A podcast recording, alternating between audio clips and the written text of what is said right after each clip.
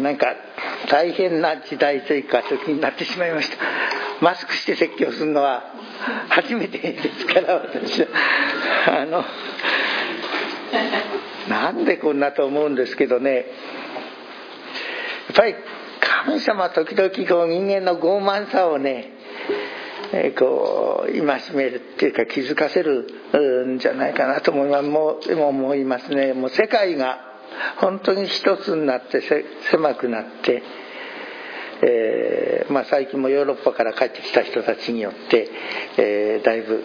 この新型コロナが流行ってますけどね。外国行くのは何でもないことですよね。でいくつかの病気はもう人類がある面で征服したっていうかあの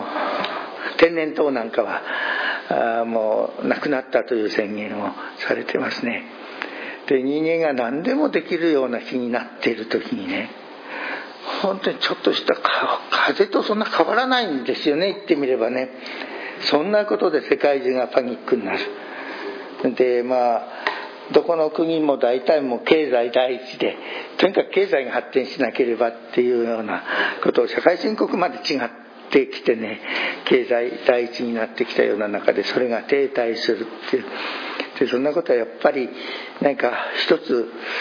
私たちに大きな警告を神様は考えろっていうことで示されているんではないかと思います、まあ、そんなことを思いながら今日また与えられている御言葉を共に学びたいと思います。あの初めは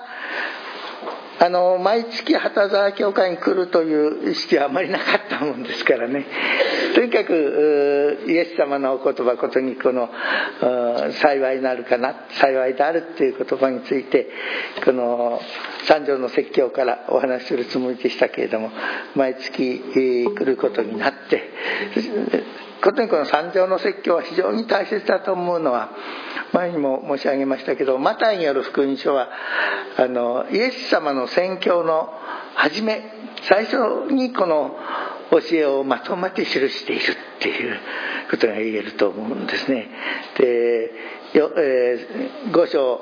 から7章まで3章にわたってですねでしかもその一番最初のところがこの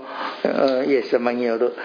心の貧しいものは幸いですという宣言で始まるそういう説教です。ですからあのイエス様の教えを私たちが考える時に非常にまず大切にこれを読んでいこう。そういうことで、えーと、この少なくとも12節までのところはご一緒に考えていきたいかなと思って今日はいつもこう印刷するとね、まあ、今日は7節中心なんですけれども7節だけ読んでいただくのもあれですから今日もまたその最初の部分全部司会者に読んでいただきました。でそんなことで今日はこの憐れみ深いものは幸いです。そのその人たちは憐れみを受ける。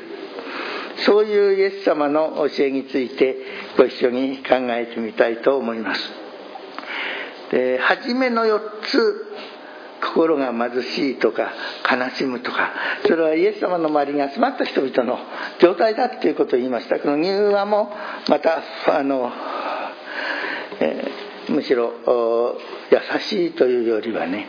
弱い権力に逆らえないそういう人たちのことですし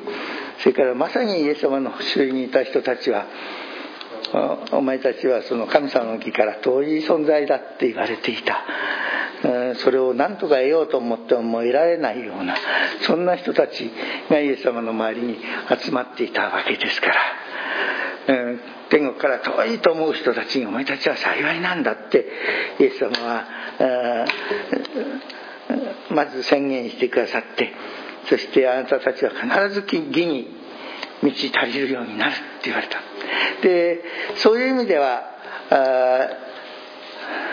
4章の終わりに、えー、と4章の24節に、えー、イエス様の周りに集まった人たちのことが書かれています。イエスの評判はシリア全域に広まった。それで人々はさまざまな病や痛みに苦しむ人悪霊に疲れた人転換の人中部の人など病人たちを皆見事に連れてきた。でこういう人たちがイエス様の周りに集まっていたわけですね。でそういう人たちをイエス様そのまま全部受け入れて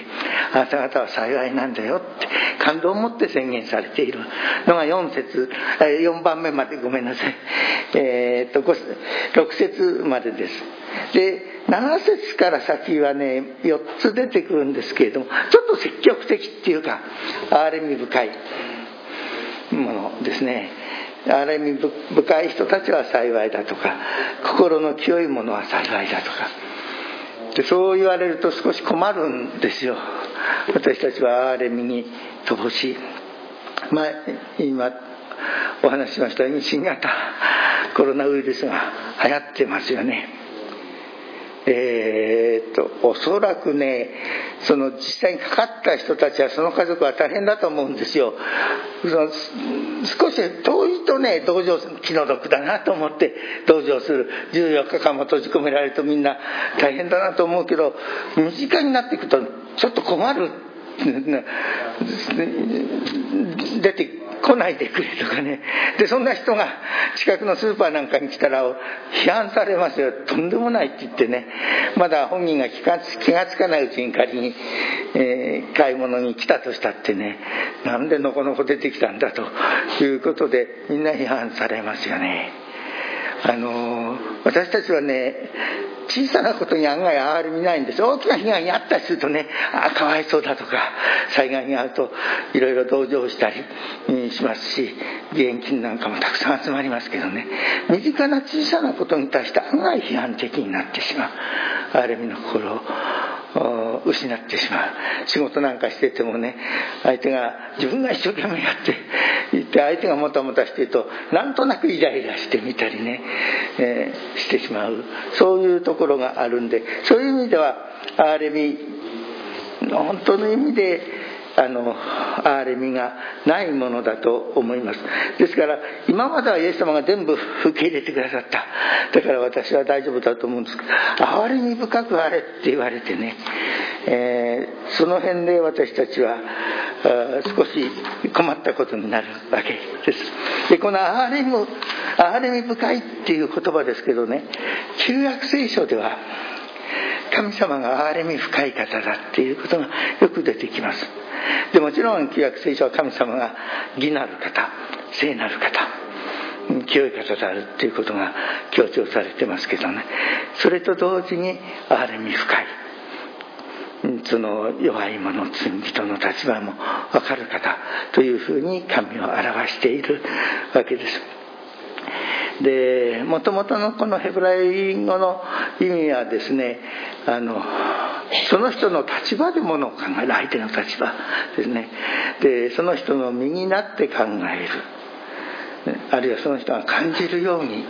える。でダメな人が仮に私たちの隅にいた人いた時にね、えー、ただ責めるんじゃなくて一生懸命やってもできない。その人の身になってものを考える。それが憐れみの第一歩だと思います。それからこのギリシャ語で神様が言われてあの書かれている憐れみっていう言葉はもともとは一緒にっていう言葉と経験するっていう言葉が合わさった言葉ですね。一緒に経験するっていう。でつまり憐れみ深いっていうことは人の立場に、立つことです。ですけれども私たちはさっきも言いましたちょっとしたことで人の立場に立たない逆に批判する側に回ってしまうわけです。であの主が憐れん深い人々は幸いである。って言われるとここでその今まではイエス様はこんな自分を全部受け入れてくださったけれどもなかなか人に憐れみをかけられない。っていうことで主の幸いから遠くなってしまう。うんそんな感じがしないお言葉でもないわけです。ですけど問題は私たちがね主からもう限りない憐れみを受けているか。です。でその憐れみの深さがどれほどかはねこれから山頂の説教をずっと読んでいくと分かるわけですけれどもこの三条マタイの三条の説教とほとんど同じような教えがルカの福音書にも載っていてそっちは平地でイエス様が教えられたということでね平地の説教というふうに呼ばれていますけれども、えーとえー、マタイの福音書にも書かれていますけれどもルカの福音書の方が分かりやすい場所がありますんでねちょっとそこを読みたいと思います。ルカの福音書の6章の27節から。このアーレミについてのことですけど6章の27節。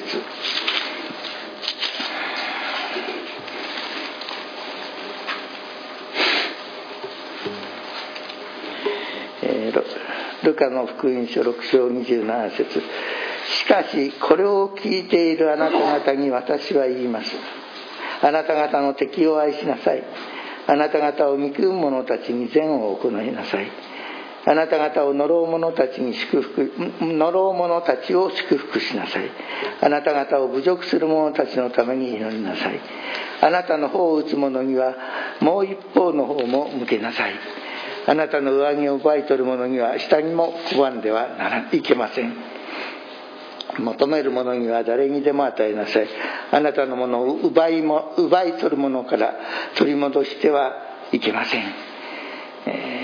と少し飛ばします、えーと、35節。6章35節。しかしあなた方は自分の敵を愛しなさい。彼らによくしてやり返してもらうことを考えずに貸しなさい。そうすればあなた方の受ける報いは多くあなた方は糸高き方の子供になります。糸高き方は恩知らずの者にも悪人にも憐れみ深いからです。あなた方の父が憐れみ深いようにあなた方も憐れみ深くなりなさい。クリスチャンあなた方の父神様が憐れみ深いようにあなた方も憐れみ深くなりなさい、えーイエス様が言われているんですね。で、えー、そういう中で神様は憐れみ深いものは幸いであるというふうに言われているわけです。で私たちは神が憐れみ深いようにイエス様が憐れみ深いようにとてもなれないと思うわけですけれどもあのなかなかできないなかなかできないことをね知ることが大切なんですよね。であのイエス様の周囲に集まっていた人たち先ほども言いましたように病人の方ここでは書いてないけど障害を持った者とかそういう人たちです。でなんとか人々の憐れみでようやっと生きてるような人たちですね。自分たちはどうかっていうとね前にもお話したかもしれません。あのシロアムの池で38年患っている人イエス様が癒した記事が書かれてますねヨハネの福音書でそのシロアムの池の水が動いた時に最初に入ると病気が治るっていうそういう言い伝えがあったと聖書に書かれてます。だから水が動き出すと周りにいたその病人たちは我先に入るわけ。ですですよね。で38年も患ってたのはもう重症だったから先に入れないわけですよね。同じ病気の状態同じ障害があったっていざとならね人を置いて私たちは先に入る。そんな時にね上がり身なんて私たちは持てませんよ。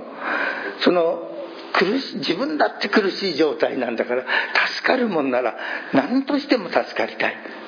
でイエス様の周りにいた人もそういう意味ではそういう人たちです。いざとなればある意味どっか行って私たちもそうですけどねみんなどっか行っちゃう。そういう人たちにね